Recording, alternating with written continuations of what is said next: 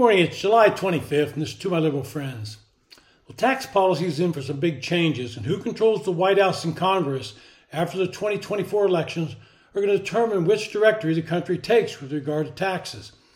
And I say this because in two thousand sixteen, Republicans passed a major tax reform bill, but what most Americans don't fully understand are the provisions in that tax bill expire in twenty twenty-five. The reason is simple, because it was passed in the U S Senate under the reconciliation process. Anything passed using this budget rule quirk is for only the ten years of a normal federal budget projection. Now, I've said over and over that both Republicans and Democrats have used this budget maneuver to pass legislation that would otherwise not be able to pass. Barack Obama used this process to pass the Patient Protection and Affordable Care Act, now known as Obamacare. This is what Republicans did in two thousand sixteen to pass the Tax Cuts and Jobs Act of two thousand seventeen. Joe Biden and his fellow Democrats used this tactic to pass the one point nine trillion dollars American Rescue Plan that allowed the government to hand out stimulus checks. Now, I should point out to you that the only way either party can pass legislation using this budgetary process is to have control of both the White House and the Senate, as well as the White House. Absent this full control, the opposition party would stop the legislation in its tracks. In my opinion, it's an abuse of the process. It should not be permitted to be used to pass major pieces of legislation. Some of the provisions in that bill that will expire include the reduction of the top rate from thirty-nine percent to thirty-seven percent. Also, the cap on the state and local tax deduction, SALT, and the increase in the standard deduction. That means that Congress will have to enact another tax bill to cover the expiration of, of those provisions that they deem necessary. And that's why it's critical in the twenty twenty-four election as to who controls the House, Senate, and White House. Now, personally, I thought cutting the top rate from thirty-nine percent to thirty-seven percent was a mistake by Republicans. It only affected taxable income at that time over six hundred thousand dollars. That number's grown in the intervening years, and it now only affects income, taxable income, in excess of six hundred ninety-three thousand seven hundred fifty dollars for this tax year. This would be a tiny tax increase on a small number of people. By cutting the top rate, Republicans gave the Democrats a talking point that they have tried to hammer home ever since. And I think they should allow it to return to the thirty-nine percent and tell the Democrats they're making the wealthy pay more. And I think they should also index the SALT cap for inflation, as higher home values act as a stimulus to higher property taxes. I think they should also index the five hundred thousand dollars exclusion from capital gains when you sell a house. This would benefit too many middle-class families, especially couples who are heading into retirement, are selling the family home that they purchased years ago, and now they have to watch the increase in value force them to pay capital gains when they're getting ready to buy their retirement home.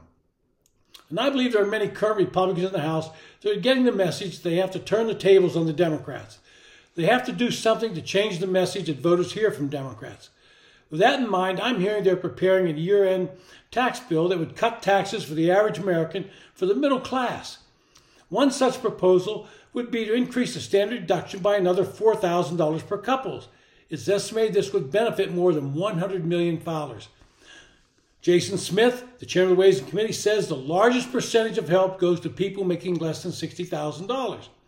Well, people making between fifteen thousand dollars and sixty thousand dollars would see their tax bills fall by tw- between three percent and fifteen percent, and that's according to Cong- congressional nonpartisan scorekeepers.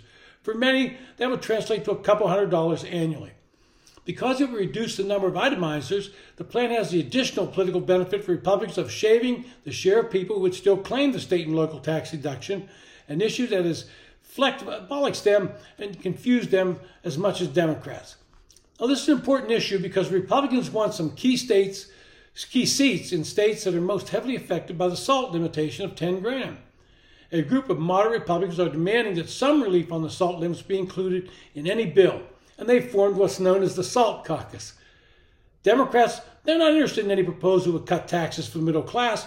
They are fully invested in giving rebates to non-taxpayers. They want to expand tax credits so they can be viewed as the party sending checks to people. Therefore, those people should vote for them. Increasing the child tax credit is their preferred method of tax policy. But Chairman Smith sees the bigger picture. He knows that the change would benefit about sixty-five percent of all filers, and notes correctly that many of them do not have children, so they cannot avail themselves of a tax credit that only applies to children. He correctly asks an important question. What about seniors who are in need of tax relief? Everyone needs help, not just those with children.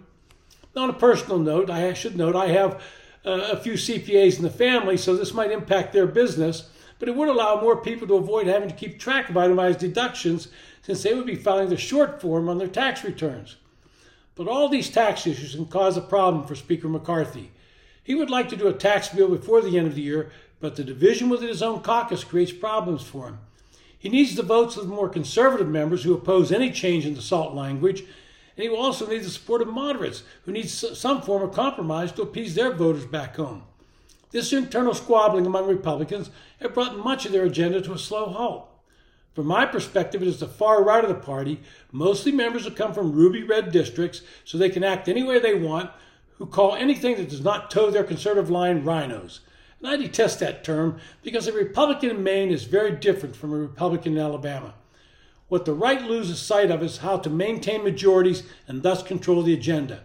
I sometimes think some of them would rather be in the minority than acknowledge that some of their fellow caucus members have to campaign on different issues and different standards. This has been To My Liberal Friends. Thanks for listening today.